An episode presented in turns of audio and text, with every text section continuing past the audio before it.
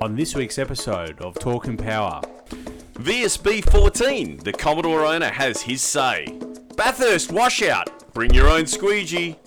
Can we finish the Camry? Can we? Radial versus the world. How did a small block out qualify the Hemis? Desmo Dovey does it in the rain. Forces double podium and much, much more. Recorded live in Balcatta, Western Australia, the Hoon capital of the world. This is Torque and Power. Gap is what happens uh, when you hold to the floor and crush the man next to you. There's space in between your back lumbar and your front lumbar. We uh, in the South we refer to it as the gap band. Well, I think you know Formula One is for grown-ups.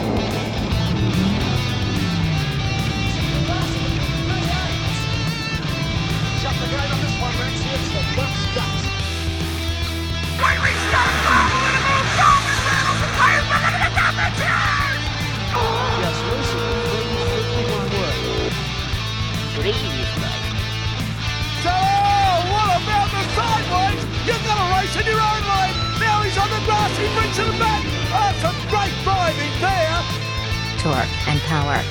Your motoring and motorsport podcast. welcome to the Torque and Power podcast. We are up to episode 15. I am Nick DeChembra and I'm here with the co host Simon Gonzo Travellini. How are you, Simon? Good, mate. Yourself? I'm very well, thanks. I'm very well. Listen, sorry about getting here a bit late. Um, all right. I uh, got a phone call this afternoon uh, from Aiden Stampolidia. Oh, okay, yep. So, for those of you out there that don't know Aiden Stampolia, that whole, in Western Australia anyway, the whole stock LS turbo movement, Hmm. he didn't just create it, he pretty much owned it for a, a very long time with his VN Commodore. Yeah. I don't know if you remember the car, but do, uh, yep. basically it was a stock LS with a uh, single turbo on it. Um, and uh, it went out and blasted a nine second pass, I think, on its one and only lap before Hmm, okay. they uh, they sort of said to him, "You need to put a roll cage and parachute and This is his red, red, red. yeah, yeah, that's, the one. yeah. That's the one. Yep. So he, he didn't he didn't go you know he didn't do that back in those days to prove any points or anything. It Mm. was basically because he had a stock LS and a turbo and and uh, the gearbox and converter that was in that car was out of his uh, dad's big block Ute. You, yeah, yep. And uh, you know I remember the conversation. You reckon it'll work? I was like, well, yeah, probably. Mm. probably makes about the same power, so it should do. So he, um, uh, you may or may not know, he has been doing a lot of work on that Commodore for Mm. for a number of years now, and um, he's got a pretty serious two seven five car there now. Okay. So um, I, I can't tell you too much, but we're on the phone for a while, and um, it involved hemispherical combustion chambers Oh, all right. and blowers. Wow. Yeah, yeah, he's given the turbos away. He's grown up, so, so it was a it was a really uh, it was a good discussion. I look forward to seeing that car doing some laps. I think um, Wow. uh, you know the the thing is if back then with uh, you know basically a, a VN that he picked up and put together in his backyard. You know, obviously, I mean the Stampaliers are in ground in drag racing in Western Yeah. Australia. Uh, Uncle uh, Paul, you know, super stock legend. Uh, Dad Glenn used to you know race for many years in Super Street. Um, but uh, uh, you know, to be able to show up at the track um, first time out, run a nine, one thirty nine to sixty. That car went Wow. back then with standard suspension. Yeah. So you know, it just shows you that if you're prepared to prepare, Mm. then um, and and that kid definitely, you know, he's got what it takes to go out there and run some numbers. So How old? How old is he? He's not. He's not that not old. that is he? old. Yeah. No, no, he's not as old as me. No. but not many people are. No, Like- no, no. I'm not People as old as you either. no, you're not. you're not. Anyway, so I, I just wanted to start with um, uh, a lot has happened in the last two days, mm-hmm. um, and that included getting a phone call yesterday Wow. from the Commodore owner. Oh, really? Yeah. The the one that we we may have offended someone. No, I don't think we. I think what we did inadvertently, or maybe deliberately, we vilified him. Mm. And I've got to be honest with you, Nick. In this story, I don't see this man as a villain. Mm. I actually see him as the hero. Right. Oh, but we did, we did in the last podcast. We did, we called him uh, the DH word a number of times. Well, so which we've had to edit out. Well, you know what? You know what? I take it all back. Yeah. I take it all back. You know, there is a saying that there is always two sides to the story, mm-hmm. and um, obviously, I presented the, you know, a a, uh, a spokesperson. I guess let's let's call call them from the Department of Transport. Um, but now I've spoken to the owner of the car. I don't know his name. I Yep. actually said to him, "Look, I don't want to know what your name is." I, you know, so Oh, we, maybe- didn't, we didn't say his name in the podcast anyway. well, I don't so- know what his name is. Yep. I don't. I actually have that information, and uh, I don't want that information because it's it's uh, uh, irrelevant who it is. Um, it's how it happened. So basically, and and uh, you know, I've been told this. Obviously, I've put in some crazy applications over the years. I've been told that you can't go outside of the guidelines of VSB 14. Right? That was the letter of the law, shall we say, the policy. Right? Um, well, apparently you can, and Okay. apparently it happens on a quite a regular basis. Now, why does it happen? Um, who makes the decision? Right? It's kind of like when West Coast used to play Geelong, and Gary Ablett used to come out and hit someone, and no one got a free kick. Right? You're looking for consistency in umpiring. Now that wasn't fair to the Eagles, and I guess this situation uh, wasn't really fair to him. So he presented the argument to the Department of Transport that I am prepared to do whatever it takes to get this car registered, right? And they weren't interested. They weren't interested in any engineering, structural. He offered to do twist tests. He offered to do whatever they wanted. Hmm. You tell me what you want done, and I'll do it. I don't agree with it, but I'll do it because this is what I want. I want this this combination of, of engine transmission and differential in this body style, hmm. right? So aside from you know what we discussed, the Audi deal, he sent the application off to South Australia and it was approved immediately Yeah. right? So armed with that, he said, "Well, how come it's all right there, and it's not all right here?" And really, the ombudsman was out of sheer frustration after more than two years of trying to get some sort of sensible answer out of the Department of Transport. They basically just wouldn't reply to his emails or Yeah. letters anymore. It would be very difficult for this government, for this state government, to pull off giving us stricter laws than the rest of Australia, and there would be, uh, there would definitely be the opportunity to take this further from a legal perspective. Because why should something that's deemed legal in New South Wales or South Australia or Queensland be deemed illegal in Western Australia? So it's yeah. Once again, it's a watch this space. Um, the, the the comment that he made that I think is very valid is uh, remember I uh, discussed that the uh, the RAC were, and the MTA were involved in, in this process now. Um, the RAC will not register modified vehicles, right? Even modified late model vehicles that are permitted, right? So they shouldn't really, no, not shouldn't really, they shouldn't at all be involved in this discussion because if they're not prepared to license those vehicles, why would they say to the Department of Transport, well, here's a set of guidelines that we're mm. happy with when Yeah. they, they won't accept any modifications to a vehicle at all? Mm. So I think that it would be wise of the Department of Transport to talk to Shannon's because they specialise in the insurance of vehicles like that. Mm. And unlike the RAC, they're not going to say, "Oh no, we you know we're not we're not for this. We think this is a you know." There's also a number of statistics uh, that uh, are being compiled at the moment, and uh, I, I haven't seen them as yet. I've only been briefed on them, and it's fairly evident that people who modify cars and do it legally are the safest drivers on the on the road. Oh, I have no doubt about that. Absolutely none whatsoever. So, yep. Well, that's that's the latest with the the VSB 14 saga at this point in Yeah. time. I just want to say to all of our listeners and people out there, thanks for your comments as well. That post that we put up about a week ago, it wasn't even a week ago. I think it was Friday night. I might have put it up. It's gone, for the lack of a better word, viral. Well, viral on Torque and Power Facebook page. Yeah, In- in- yeah, in and, and Steve Gerger, I'm, I'm wearing this shirt for you, mate. But don't worry, don't worry. The uh, Hoon capital of the world's underneath. right. I think this is kind of uh, in the um, in the Tom Tilley. You know, the only difference is that the hack is the, you know Tom. He's the hack, the journalist. He's a hack journalist, not the show. But anyway, we're not hacks, are we? Not at all, not at all.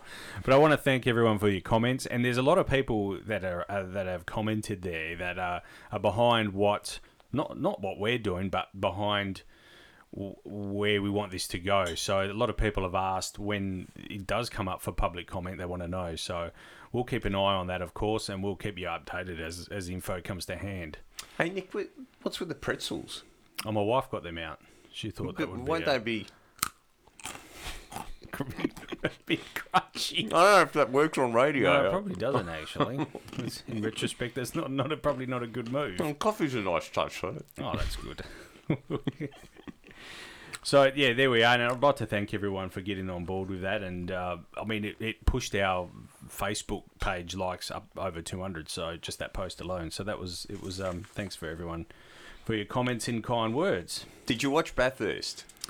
Parts of I didn't watch all of it, believe it or not, but I Didn't did. wa- I watched the last. I had a car show that I was um, involved with the same day, but I managed to catch the last 30 laps of Bathurst. What'd you think?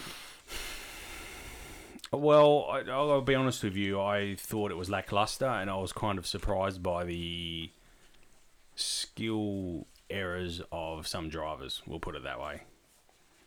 Okay, who? I didn't think it was that bad. I Oh, was, look, I know- just thought the number of cars that went. I know it was raining. I know that it was a it was a bad day for, for racing, but I, I was kind of surprised by. Did, did you get to hear any Skaife's comments?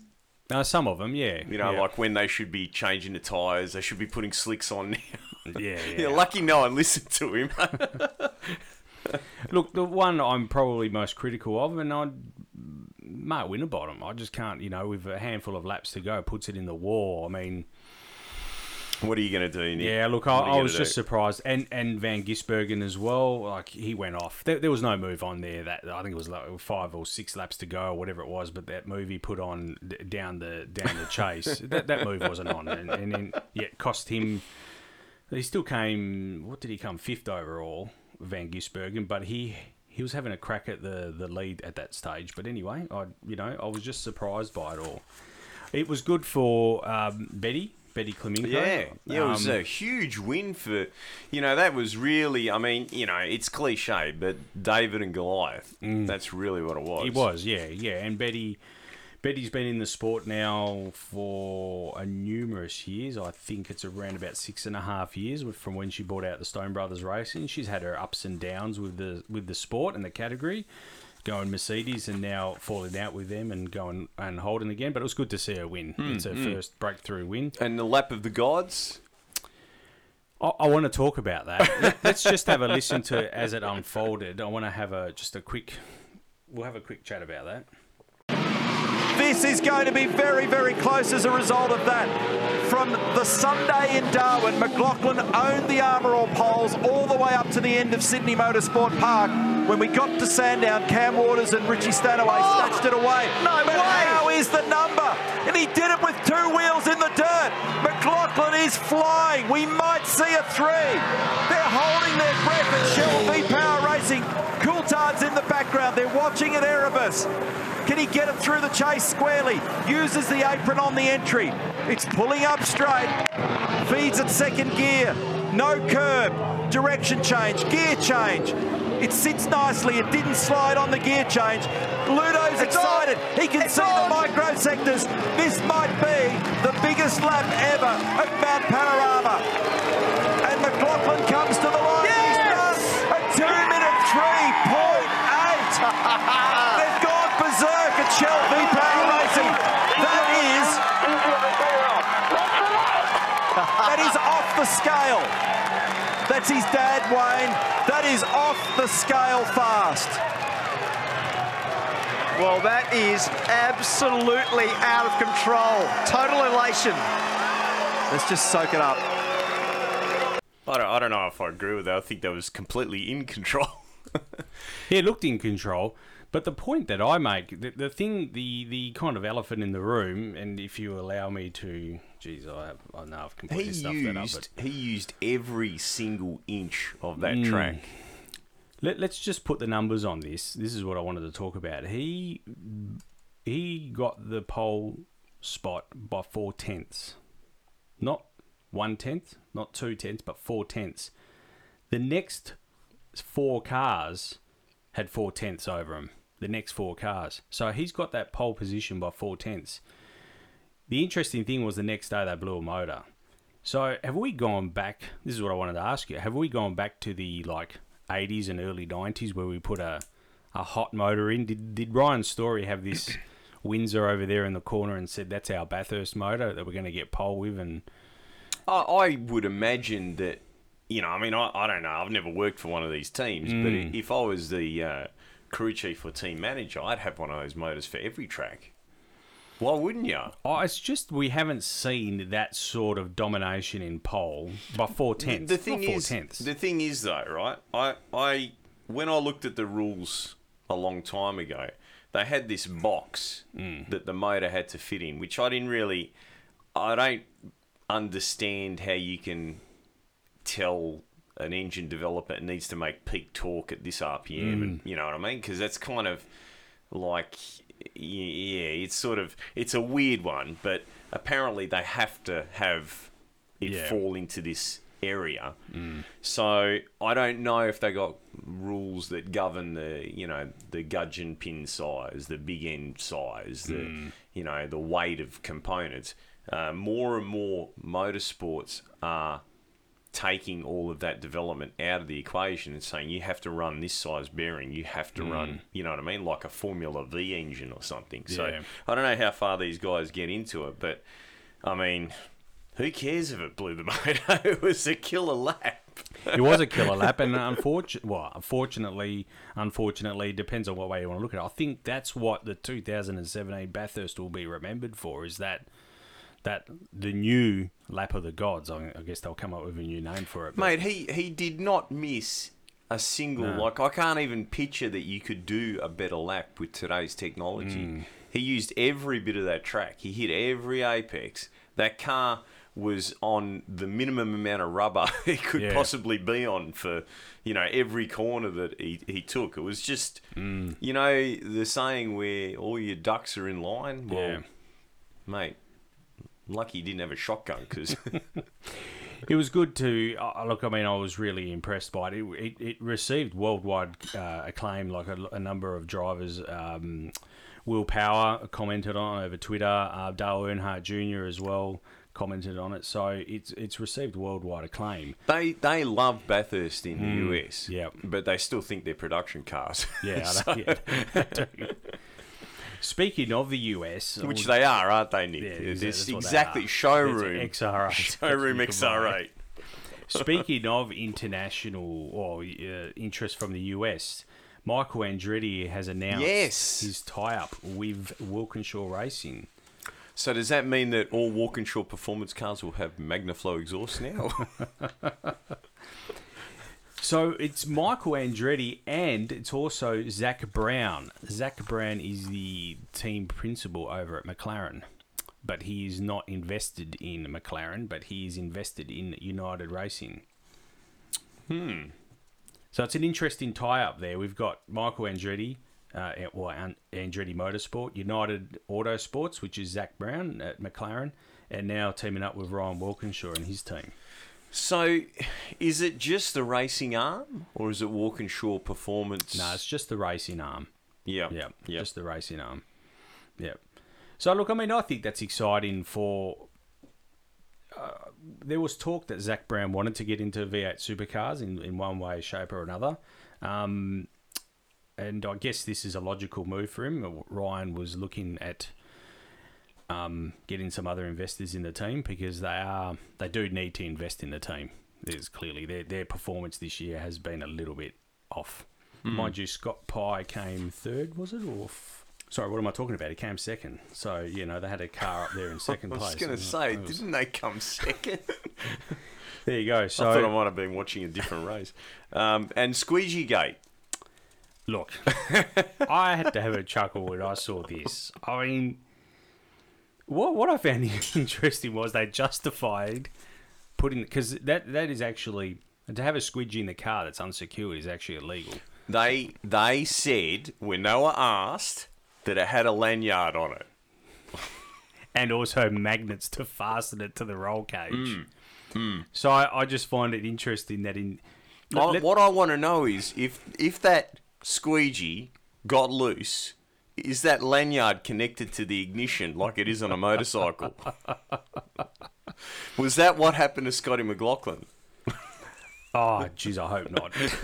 God, I hope not. He cornered too fast. The squeegee got out. The magnets couldn't hold. But don't you find it amazing? It's 2017 and we got squeegees still in these cars. They're production cars. That's how they So, come out. fair enough. the demister doesn't work. No. Look, let's let's call it for what it is. And I, a lot of people will be critical of me, uh, uh, Triple Eight bashing, which which I do. But let's let's let's call it out as as it is. So Triple Eight, they would have a weekend at Bathurst. I'd rather forget. So Lowndes' car wasn't getting any bite in the front. Van Gisbergen was off more times than he was on. and Whincup, they have said the other day, I think it was on Monday, they have they said it was actually a broken valve that caused them. They managed to fix it and get the car back out to accumulate some points, which was a good move for him.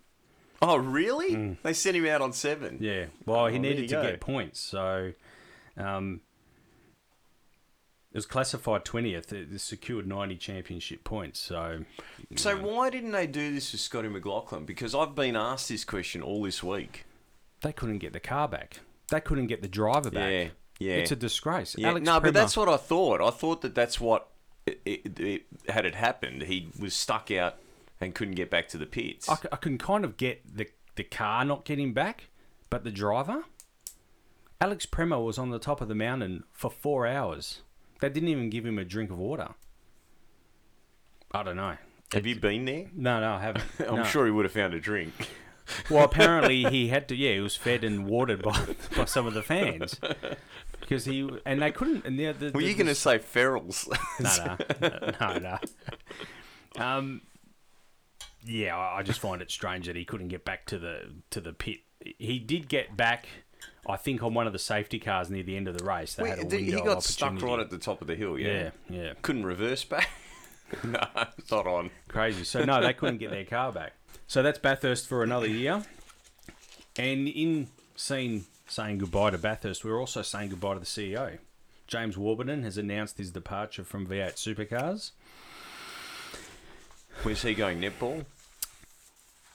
a signs company. Have you ever heard of APN Outdoor? They do Yeah, all the yeah. electronic signs. Yeah, yeah, yeah, he's he's taken up a role as CEO there. So yeah. Okay. Must pay better. I don't think it probably would, but I reckon James can see a large mountain to overcome in the coming years. Well, look, one What, would argue with electronic signs. No, no, no. over at the V8 Supercars. Oh, or they're not V8s anymore. No, supercars. Uh, look, let's be honest with you. Under his tenure, he's done some great things, and I don't want to mock the man. He has done some good things, but he's also. The, the reality is, we had five manufacturers when he started. We've now got three. So, We're lucky he's not running the Motorplex. Speaking of the Motorplex, we had the test and tune this week. It was a huge in WA. It was a huge weekend for. it was too much, wasn't it? Really? No, it's never too much, but I, I don't think so. I, th- I thought it was. I thought it was good. Mm. So we had two days of test and tune. Mm-hmm. Um, some new people out there. Uh, some old ones coming back. Uh, yeah, okay. I didn't. I, I mean, I, I only went down on the Sunday. I didn't really see anything, you know, that was like. Yeah, y- that blew you away. Well, I, I'll tell you, I saw one run, a top al- uh, alcohol car, and I thought it was going to be a 560. It sounded good. It looked good. Is this a funny car or? No, dragster, Yeah. dragster, and uh, it was a six zero, and I thought, wow, Yeah, I- okay. I, must be slowing down. I'm getting old because it looked faster than that, sounded faster than that. Yeah, okay. But um, it, the atmosphere is what I wanted to discuss. Yeah, okay. Um, everyone was so chilled. Yeah, it's good. just like it was like Ravenswood. Mm-hmm. You know, everyone was more relaxed. The day just flowed on. There was no big issues. There was no, you know, you know. Sometimes you go down there and there's oil down after Mm. oil down after oil. It was just really casual. So I think Ray. Yeah, I was uh, going to say, has Ray brought an air of Oh, enthusiasm? well, I didn't see him there. Yeah. Right, but yeah, everything was just, you know, But he would have been there up in the control tower, no yeah, doubt. no and, doubt, no um, doubt. It all sounds positive. Everything Mm. sounds positive. Yep. So you heard about the uh, the um, the event that they're trialing? Uh, I think it, I think it's called um, Drag Palooza. Drag Up a Loser. Sorry, dra- I pronounced that wrong, didn't I? Drag Palooza. Drag Palooza. That's it. Um, and then and then they've got the Speedway. Same night. Yep. Yeah, yeah. Which I think they're calling that Speed Up a Loser. anyway, they've changed the name. It's called Power Palooza. Yeah, yeah, it has been there. Power- It started off as Drag Palooza, but yeah, no, I think it's yeah Power Palooza. Power Palooza. you got it in my head. I can't get that out of my head. anyway, anyway, uh, so for those of you that don't know, they're going to be running, uh, and I think this part of it's cool. The drag racing um, and a car show, burnouts, and um, and the speedway. I don't know. This is a big question that a lot of people are, are kind of asking on both sides of the fence. I've, I've heard this on both sides. The speedway guys are sort of going, well, you know, the, the drag people are really going to be into this, and you know, I think that the car show and the drags is a cool thing. and they I- work well together. yeah, and I think that's something for like if I was running motivation, I'd have some, even if it's just exhibition. Mm. Um, you know, I'd probably radial racing myself, but Yep, yep. yeah. Anyway, so so it, it all feels and looks very positive down there, and uh, I'm looking forward to, uh, um, you know, one of the best seasons yet. Yeah, okay. Yep. So and Power Cruise, huge event. Um, rained again. It's pretty standard. Mm, yep, yep. Um, But I think it only rained on the Thursday or the Friday. I, I don't know. The Saturday and Sunday was they were sweet on those two days. I don't know. The, the car of the event was definitely uh, Mo. Uh, I'm, I'm not sure how to say his name, but everyone knows the car as Lumpy Idol, Yep. uh, VL Commodore. Basically, won everything you could possibly Yeah, uh, win. Immaculate car. Yeah. Um, uh, Overboost uh, has done all the recent engine work and tuning on that car for the last couple of years. Um, he's got some great people working on the car, and you know it's a beautiful piece of machinery. Mm. And that car was debuted there, was it? No, it's been out for a while, but Yeah. in its latest form, um, it's you know like it's making over 900 horsepower. I think. Yeah, okay. At, at the at the hubs. Yep. Uh, and it's a um, uh, dry sumped like Mm. 26 headed 30 type setup. It's a serious like. I- honestly believe that that car would go uh, low eight easily, Yeah, and okay. and it is a show car. The Mm. interior on it is just incredible. It is, you know, something out of this world. Yeah, okay. Um, but yeah, I, I heard that there was a great event and people had a great time there. Mm. So, you know, I think um, I think this season, uh, you know, the summer season, let's call it, is, is going to be great for the car scene. Yeah, yeah, yeah. No, we're looking forward to a big, big season, and hopefully our camera is part of it. in, in some way. We'll talk about that a bit later. NHRA, speaking of drags, NHRA moved over to Texas, the NHRA Fall Nationals. Um, don't like seeing crashes. No. Don't like talking about them. But this one, I mean, the good news out of this one was Steve Torrence actually crashed after the finish line. He'd actually won the race.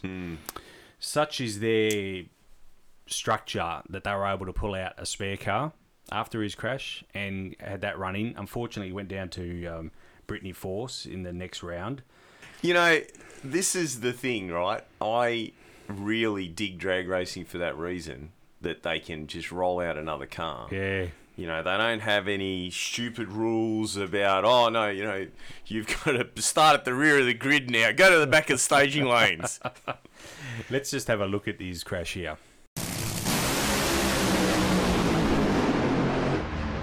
Oh, hold on, Steve Torrence.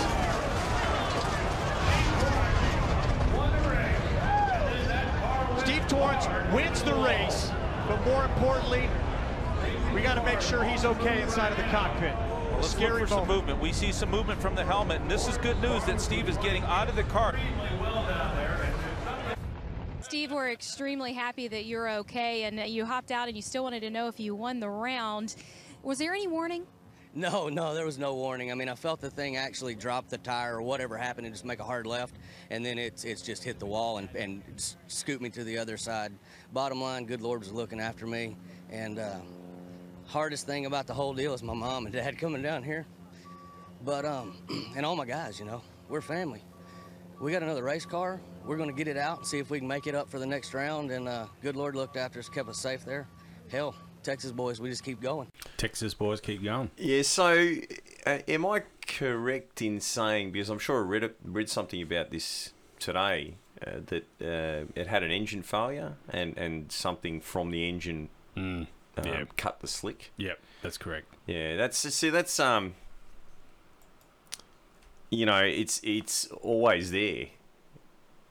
Yeah, okay. It's Sorry. always there. That the Mm. possibility of that happening, Mm. especially when a supercharger explodes. Or, Yeah, you know. yep. Um, but he, sh- yeah, he shouldn't feel too bad. I mean, Brittany, Brittany went on to win the event.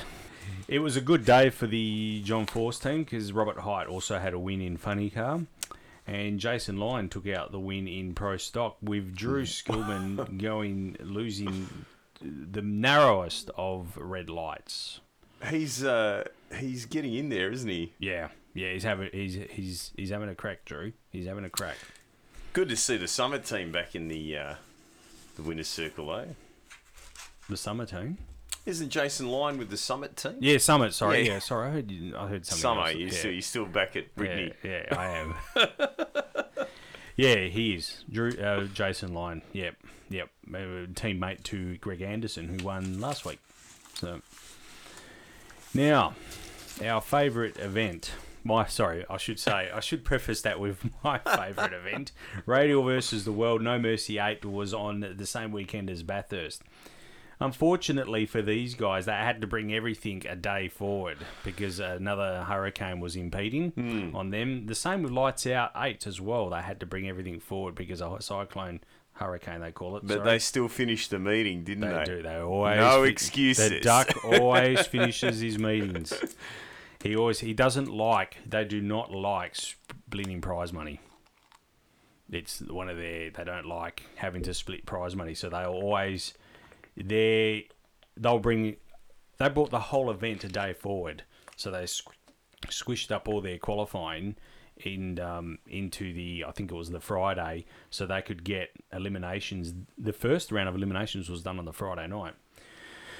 So Marty Stinnett, small block Chev, Fox body Mustang, top qualifier against arguably probably the toughest radial versus the world field. I've only got the top eight there. and this is a and they're 32 all in the three seventies. Yeah. Yeah. now that is just unbelievable. Yeah. that is incredible. It is. You've got to wonder how light that car is. Uh, don't know. He would be. He gets a break He for the does. small block. He does. Yeah, he gets a break for a small block, and he also gets a break because it's not a pro mod. Oh, it's got rails in it. Mm, yeah. Everything else is pro mod, but Yeah. it's got two chassis Yeah, rails in it. This is one of the things that Aiden and I were talking about today. but to, to top qualify in a small block Chev in a Fox body Mustang, the Duck would have been in his element because this is the essence of Radial versus the World. Radial versus the World started out as that car, like well, not that particular car, but that type of car, and morphed into now Stevie Fast's um, Camaro and, and Oh the yeah, like. look, I, I think the um, the Shadow before it became the Shadow. Yeah, the original the Shadow orange was- tomato or whatever yeah. it's called. Yep.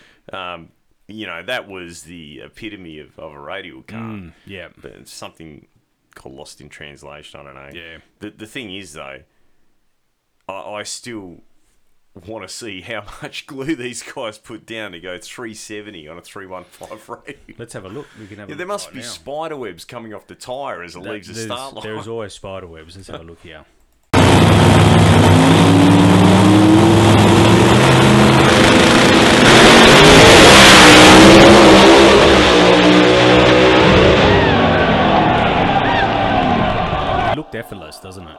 make it look so easy. Yeah, yeah, That's yeah. just um, So that was the the top qualifying run. I do have another video of Dwayne's win, but I'm not going to play that because the, the quality is not the best and that you don't really see it all that well. So, but Dwayne Mills went on to win the event. Now Dwayne is no stranger to winning No Mercy.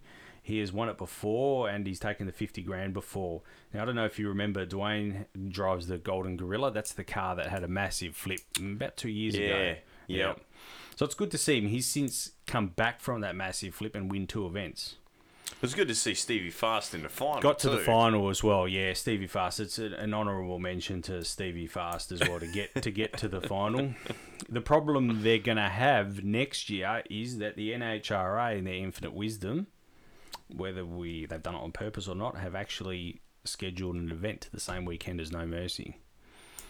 So it will make scheduling of these crew chiefs quite difficult and tricky. Oh, it's going to come down to which event the Sheik wants to win. Mm. That's pretty much what's going to happen. Yeah. You know? Yeah. Uh, the NHRA would be feeling the heat of all this radial racing, the popularity of it. I, I never thought though they would. They've never had a conflict of dates because the duck has his dates set. These dates are flow on yeah, yeah. year on year. Yep. But this is the first time they've conflicted, so it'll be interesting to see what happens in twelve months' time. Hmm. You never know. The duck might move his event. Mm, the sort of guy he is, I wouldn't think so. But anyway, I, I, I could be wrong. I could be wrong. I, I mean, look. After that rant about Stevie Fast and uh, not paying. Yeah, I'm, I'm pretty sure that he's probably not worried. No, no, no, no. He's, he's probably going to encourage him to stay home. Yeah. All right. So listen, uh, there was meant to be some grudge racing at this event. Did it go Mm. down? I don't believe so. No. No? No. no I think the the there's the the restricted qualifying. Oh, uh, yeah, because they had to shorten the yeah, event. Yeah, so yeah. no one lost their homes No, or no. all mortgage payments got made. I happy so. wives all around. Yeah, okay, everyone's good. happy. That's good. Everyone it's good outcome. I don't know. It- not in the notes, but completely separate to the notes. Jeff Lutz has uh, crashed his new car, 57. Oh, no, really? Yeah, filming Street Outlaws. Had a track too. So that was that happened overnight or on Sunday Oh, they couldn't night, have been yeah. filming Street Outlaws if they were at a track. Yeah, well, they were. Yeah. They never race on tracks, No, of course or not. closed roads, or have police closing the roads for them. Because you and I see it all the time when we're driving around industrial areas where there's a row of lighting towers.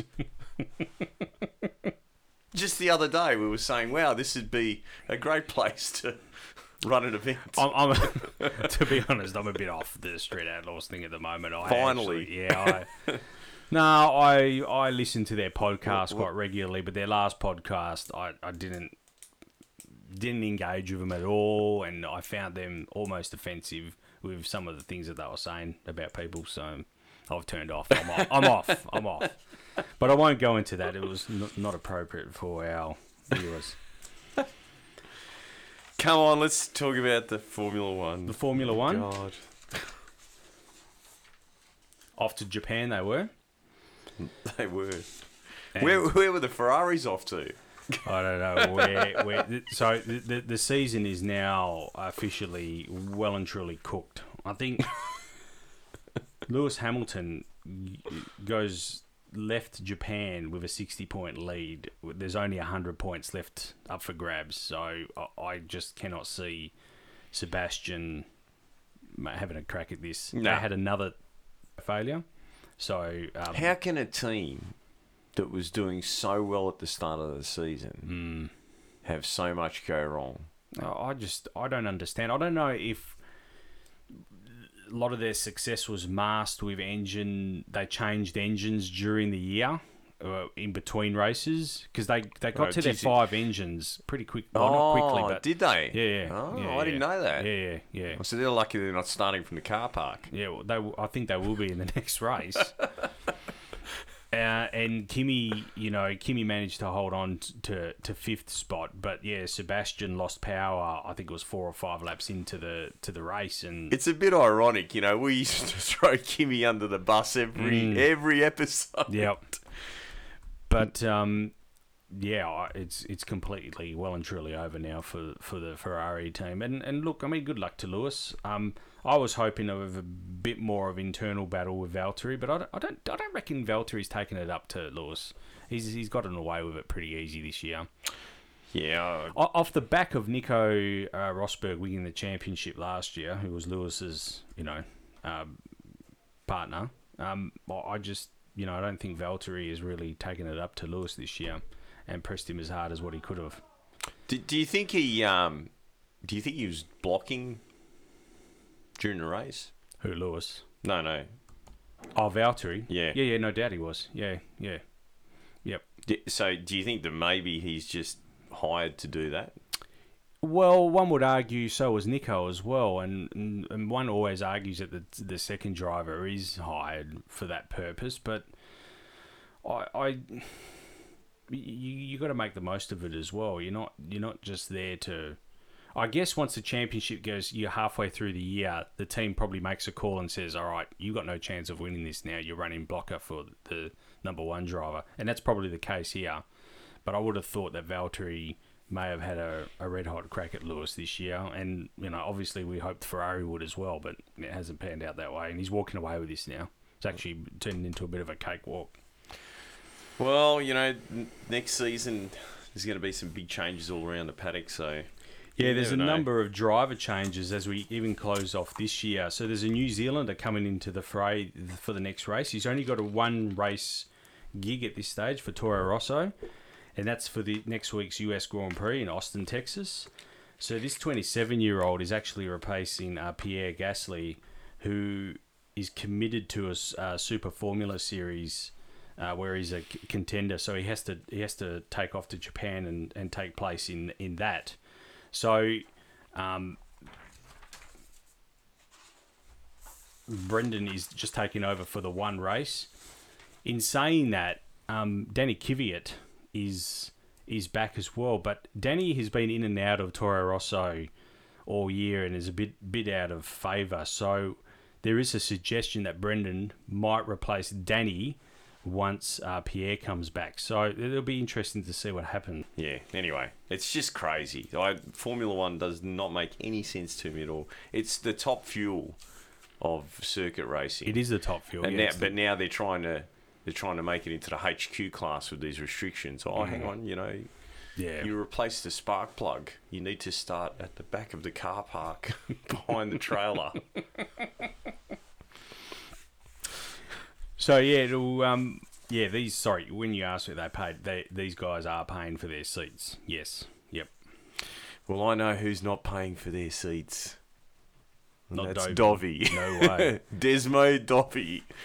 Destroyed him again. Yeah, look, this this was I I'm gonna call it now. Were, to date, this was the best race of the year. I won't say of all time because I, I haven't been following MotoGP. I'm not qualified to say of all time, but it was definitely the race of the year. This this was I was on the edge of my seat watching this. Yeah, I mean, when you consider that they got a contact patch about the size of this petrol in the wet.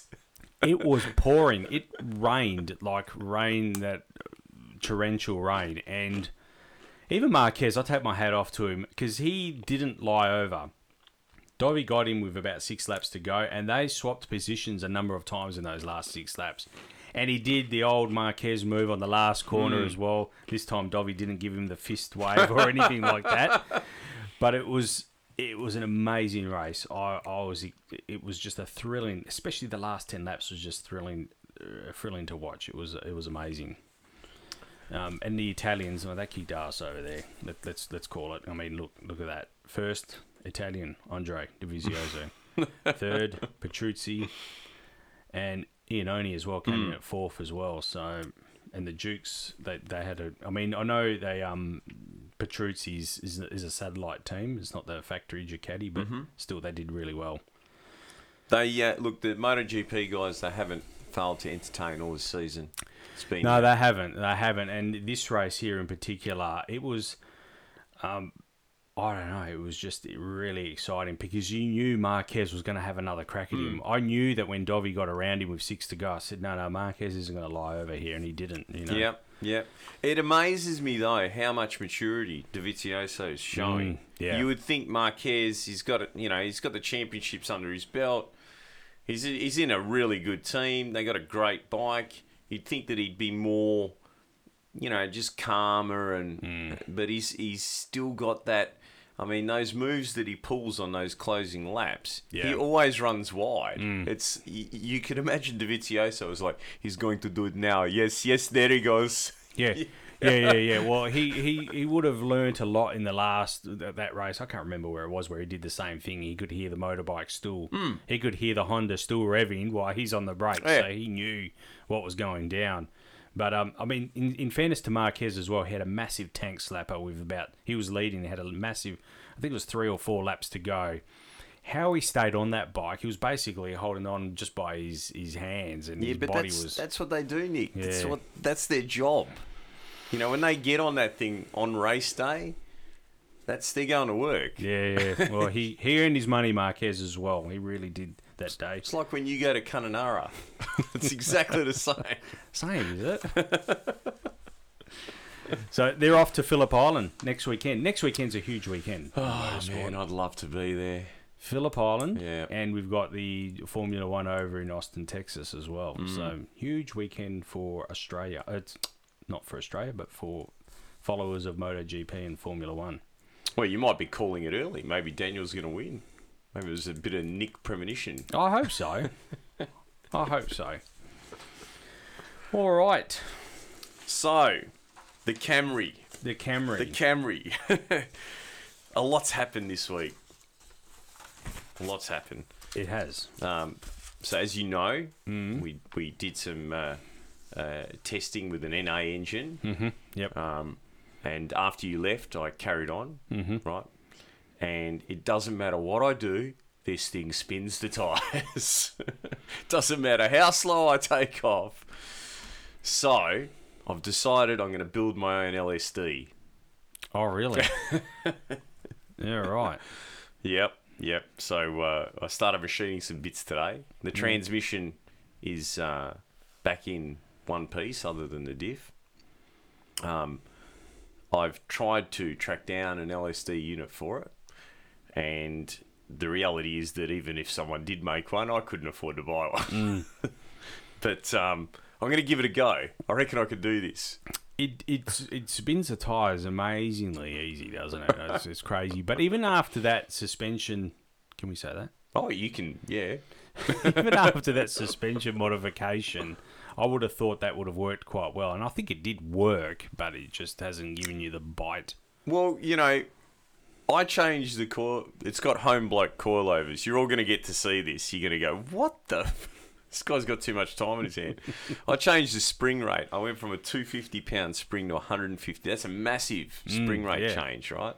And I lowered the car, and and on paper it all looked good, but because the the back of the car's jacked, all the stuff that we did to change the angle of the Mm. A arms is back to zero because the back's up in the air, the Yeah. front's down. So, uh, if we get a chance this weekend, Mm. I want to try and lower the back and do some more testing. Yep. Um, Dave has been a huge help. Yeah, uh, you know, Dave, Trev, yeah. or Trev, also yeah. yourself. Um, I'm not as confident as I was last week that we're going to make it. Mm. Uh, we've got so at this stage, the head studs. I don't know. They're somewhere. Oh, right, okay. They're somewhere. I'm not sure where. No one can tell me where. And where's the engine? The engine is uh, with um, uh, the guys at Performance Mods. Mm. Well, bits of the engine. Um, the cams, I don't know where we're at. So, at best, we're going to have um, the bottom end with the stock top end. Uh, you know, that's at absolute best. There's no way in the world that we'll have, you know, obviously later on I'd still like to do it because I, I kind of, this is such a ridiculous proposition. Mm. It is the most you know, I've built some crazy cars. You've seen them over the last, you know, Mm. 20, 20 years, and I, I'd already built most of my crazy stuff when I was, you know, a teenager. But this is definitely uh, it's got me interested. Hence why I thought, well, you know, we'll try and make an LSD for this thing. So I've seen some pretty crude stuff out there that, that Yeah. people sell. Yeah, right, okay. um, we'll see how it goes. If I can get it to, you know, try to hook up, then the suspension should work. Mm. So um, we got a monumental next few or two weeks if we're going to make it. It's going to be. So the the other thing that's happened is, um, you know, we've been talking about wheels for a while. Um, I spoke to uh, Stan. Oh yeah, Stan. Yep. Yeah. Yep. Reader and Stan. Yeah, yeah. So um, I'm hoping that I'll get a chance to go down and see him Mm. and um, get some sevens for the front. Yep. And uh, you know, but it is it because I've got to get these cars fit. Like last week was ridiculous because we had all the guys that forgot about their transmissions and torque converters for the test and tune and Power Cruise. Mm. Like I actually, for anyone that was down at Power Cruise that saw a a, uh, a, a white uh, BMW, I think it's a five series, um, smoking its tires and drifting around um, the track, wondering what the hell's in it. It's got a BMW engine with a turbo and a C4. Oh, that's the one you're working on. Yeah, Yeah. Okay. yeah, yeah. So uh, that literally was okay. We need to get another gearbox in here. C4 might fit. Let's get a piece of aluminium and yeah, and that's that. I mean, that was it was such a ridiculous proposition that we had a week to figure out how to adapt to C4 to this thing and get it in there and get it ready for Power Cruise. Um, and the owner works away. So this is, I'm not making this up, right? He flew in on the Thursday and drove the car to scrutineering. Oh wow. So you had to install that one as well. Yeah, he like it wasn't a deal originally, but um, we, we ended up, you know, I sort of just walked off into the corner of the workshop and put it together. I, was thought, I thought you were going to say went into the fetal position. no, no, no, no, no, no, no, no, no, no. I just, uh, uh, you know, I'll tell you, this is the really cool part about that car. Okay, so in front of the differential, there's like a tube that's part of the subframe that holds the, the rear suspension. Okay.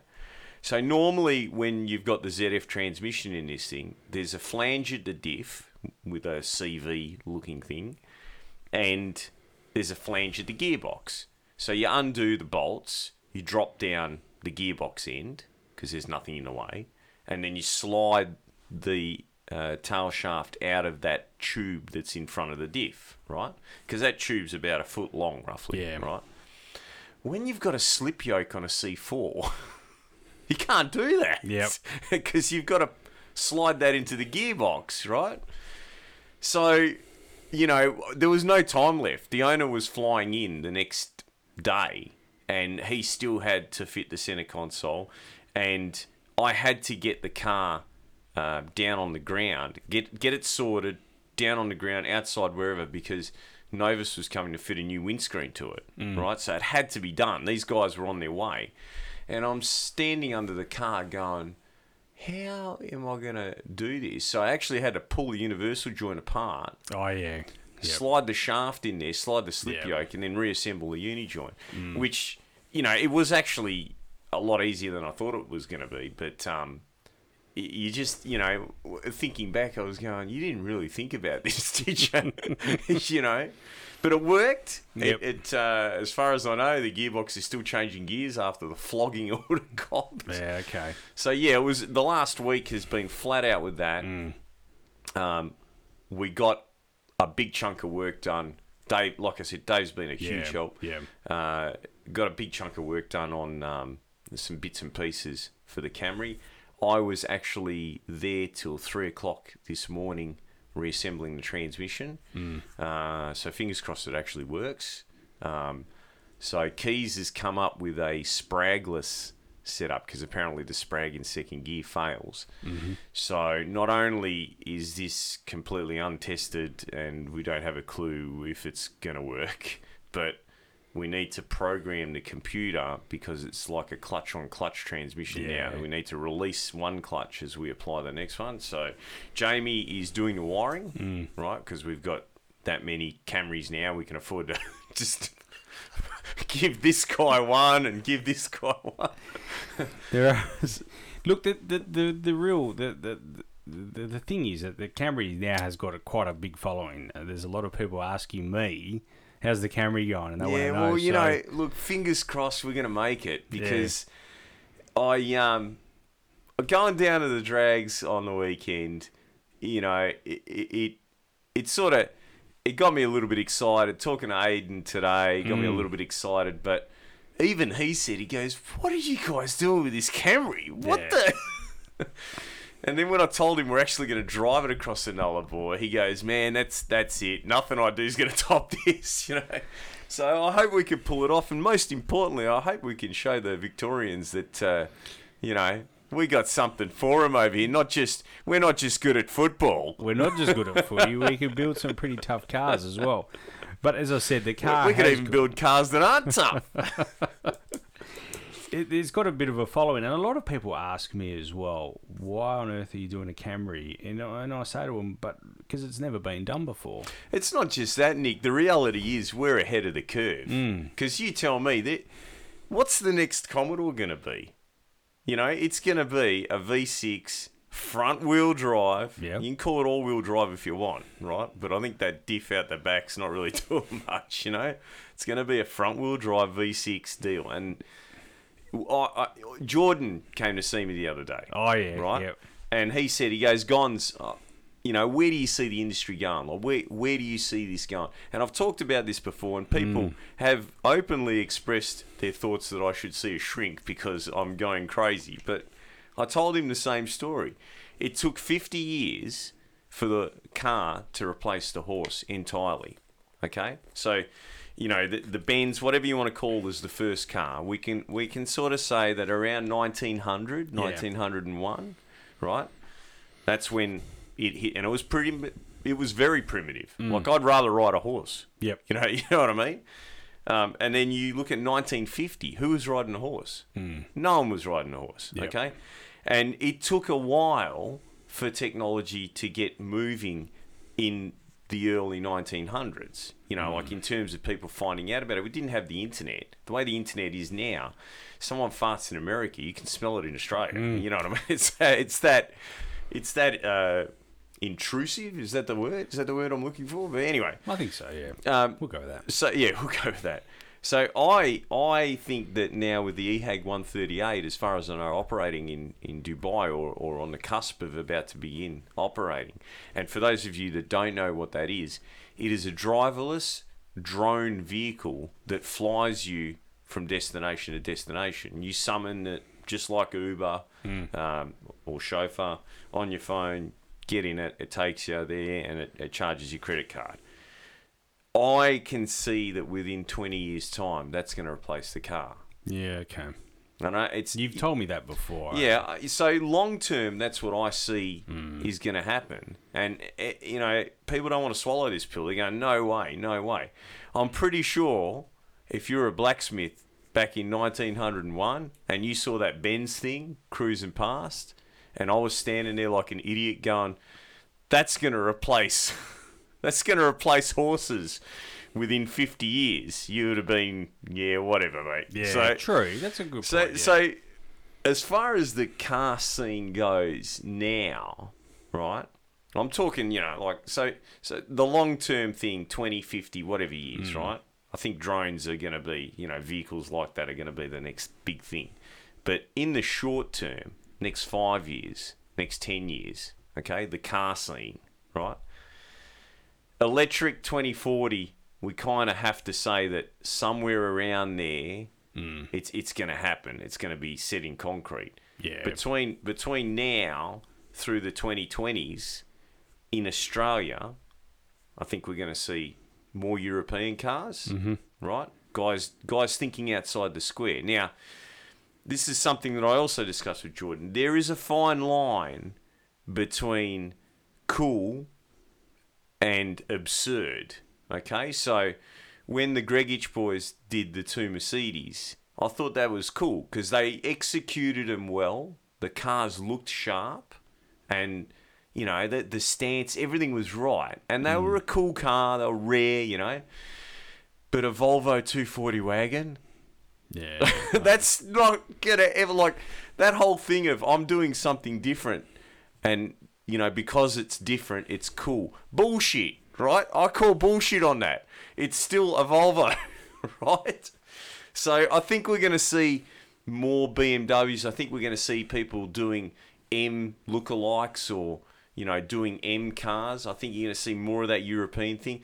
I mean. Um, the VWs, what they're getting out of them, uh, not just in Europe but over here. I've seen them down at the drags, a couple of 12 second ones. You know these late model V Dubs. I think we're going to start to see a bit more of that, and I, I kind of embrace it. I mean, look, you know that I've always been a diehard V8, you know, guy. That's been my thing. Um, but you got to move with the times. Yeah. And, and um, you know, there's some cool stuff out there. So I, think we're, I think the timing's right now for us to start to embrace it. What we do need is for people like Scott to, you know, get more into what is happening. So the MX5, we were involved with the MX5 project. I think that we're starting to see, you know, some some stuff moving, Yeah. but we've got to start seeing some European stuff. The Japanese stuff, you know, it's been done and dusted. Do you know what I mean? Mm. It's time for the BMWs, the Mercedes, not so much the Volvos, but you know, the Audis. I saw. I was actually at uh, uh, one of the workshops. I'm not going to mention who it was because they probably don't want anyone to know that the car's there. But I saw a really cool Audi. Yeah, uh, okay. You know, and aftermarket ECU, and I thought, Yeah. wow, that's um, that's different. Yeah, You know. okay. Yep. So yeah, it's. I'm, I'm excited. I think I think there's some good stuff happening. Hmm. The the Camry thing for me, the reason it's so exciting is because I don't know if you remember when we built the Datsun, Hmm. and you know it was it was you, me, Dave, and Trip. Pretty much the whole team. the only yeah. the only guy that's missing is um, Jeff. Jeff. That's Yeah. right. We built that car really in the space of a weekend. Yeah. pretty much, right? And and when I say we built it, like you have got no idea how much we modified and how much we were just pulling it out of our ass. Like, for example, IRS was still relatively new mm. back in those days, and and I had a concept that if I made three coils with three different spring rates, That's right. I would be able to preload the suspension on the foot brake, right? And then instead of it trying to bottom out like the Commodores will do and tear their back bumper off, that it would it would because the the uh, spring rate's getting progressively stiffer, that it would get down and just use all that energy to plant the tire, and the the goal was to run 11.0 at 125 mile an hour. That was that was our goal because that was Super Street stopped at 11.0 and everyone was doing like 115. And I figured if I'm doing 125, I've got 10 mile an hour on these guys through the top end. They're not going to know whether to brake, accelerate, or you know. And that car, uh, the first pass, the the nitrous was armed with the bottle off, but you Yeah. know, thank God because it would have Bailey would have killed us, I reckon. but the the actual first pass that it did, it went 11-0 at 125 mile an Yeah. hour, and it, it was just. I mean, even mounting the fuel pumps, there was nowhere to mount them, Mm. and then the only place that you could mount them, the bloody tail shaft, uh, not the tail shaft, the half shaft, the axle was right there. Yeah. And we knew we were going to snap them on a regular basis. Remember, we made that shield up Yeah, to go yeah. around the axle. And how many times did we break that axle? How many times would I It broke a few Oh times. that. God, we got so good. At, that maybe that's why I'm good with the universal joints because we used to change them at the track. Yeah, because they had unis that in the back end of that. I remember. So- and also the, the pulse counter as well. We had. we had that So going into stage. Going into yeah, stage, yeah. you count the pulses. Yeah, we had the twin line lockers Yeah. and the um. Remember we we made that electric throttle setup. That's right. Yeah. He yeah. used a XF fast idle solenoid. Yeah. So this is the thing because the Camry, you can't buy anything for it. No, that's right, You can't yeah. buy anything for it. You can't even buy original parts for the parts for it, let alone the shit that we're trying to do. so uh, it's kind of got me a little bit excited because if it works, you know, there are so many variables and so many things where you've sort of just gone, well, you know, in theory, this this is what should happen. Um, that if this thing actually does manage to forget about driving across a nullarbor, if it actually manages to go down the track and run a representative number and look as stock as it does, um, it's just going to be an amazing accomplishment. And once again, over the years that, that you, you've been involved with the crazy projects that I've come up with, mm. the one thing that we're very, very good at is that when you look at our stuff, it looks pretty boring. like it doesn't really, you don't really, you kind of don't even really notice it. It just, Yeah. You know, Yeah, it's, in the still, background. It still blends in that, that one. That photo. I showed someone a photo the other day. I go, that just looks normal. But now I said, well, that's the idea. So we'll see how we go. Fingers crossed. We, you know, I haven't thrown the towel in yet, but um, I don't know how many more 3 a.m. Uh, it's basically three weeks till we got to be there now. So Yeah. it's um, it's it's it's it's going to go to the wire. Yeah. Anyway, Anyway. Trevor, Trevor and I have done Perth to Sydney. Trevor's the man, mate. Yeah, when it comes two, to those things. two up. I think towing the Datsun, we did it in 52 hours. Mm. So towing a 6x4 box trailer in a turbo, he's all over it. turbo Camry. That's that's the, the yeah the, the drive over there is, is is obviously a big one, but Trev Trev's the man for that stuff. He's if you don't know who Trevor is, the guys those that are listening who know Trevor, they'll know what I mean by that. But he's the he's up for that sort of stuff. goat. He's the He goat. He's the goat. All right, we need to thank a few sponsors, All Fast Torque Converters. That's you, Shift Kits Australia, Jamie. Thanks for your help. SCM Performance, Charlie and Sandro. they're going well?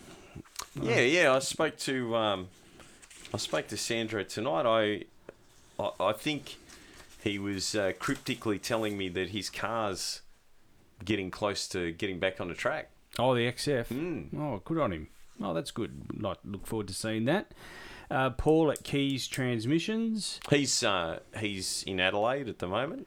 Paul? So yeah, any of our Adelaide listeners, uh, you can catch up with Paul now. Yeah, uh, go to his website, Keys Transmissions. Uh, BG Mechanical, that's Trevor there. Uh, Stewie at WA Suspensions. And Johnny at Benzene Detailing. And is Matt at the air conditioning. on- Is Matt Mac One Air Conditioning. Mac One Air yeah, yeah, Conditioning yeah. as well. He actually came past today. Okay. Yeah, yeah. The other one I've missed off there as well, and sorry, Scott Scott at Bryson Yeah. Canvases as Scott well. Scott did an amazing job of the back Uh, seat. the, the back seat was It, it's uh, mate. If you need any motor trimming done, definitely Scott, your look man. him up. Yep. Check out the back seat on the Camry. When actually that sounds funny, doesn't it? All right. Um, we'll just finish off with the 28th of October is the the launch of the Girls Talk and Kids Educate anti-bullying campaign.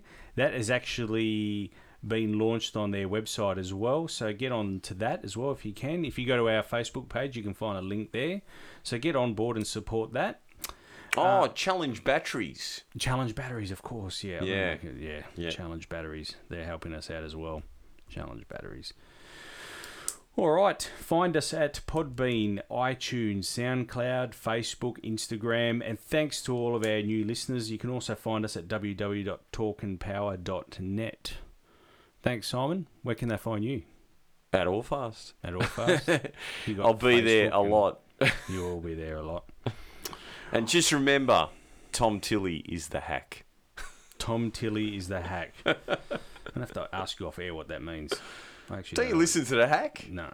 What's the hack? It's not true. Oh, that's right. You don't. Your radio doesn't go to Triple J, does it? 882 on occasions. Basil and Millsy. What about 585? No, no, no, No? don't go down that. No. Don't go down that low. Don't Really? go down that low. No, no. All right, guys. Thanks for listening. Thanks, Simon, for coming in. Thanks for having me, Nick. No worries. Take care. See you on the street. See ya.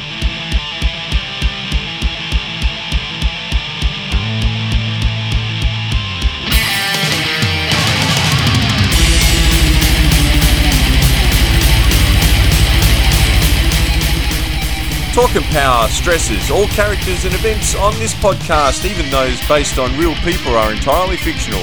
All celebrity voices are impersonated poorly. We do not encourage street racing or the use of turbochargers.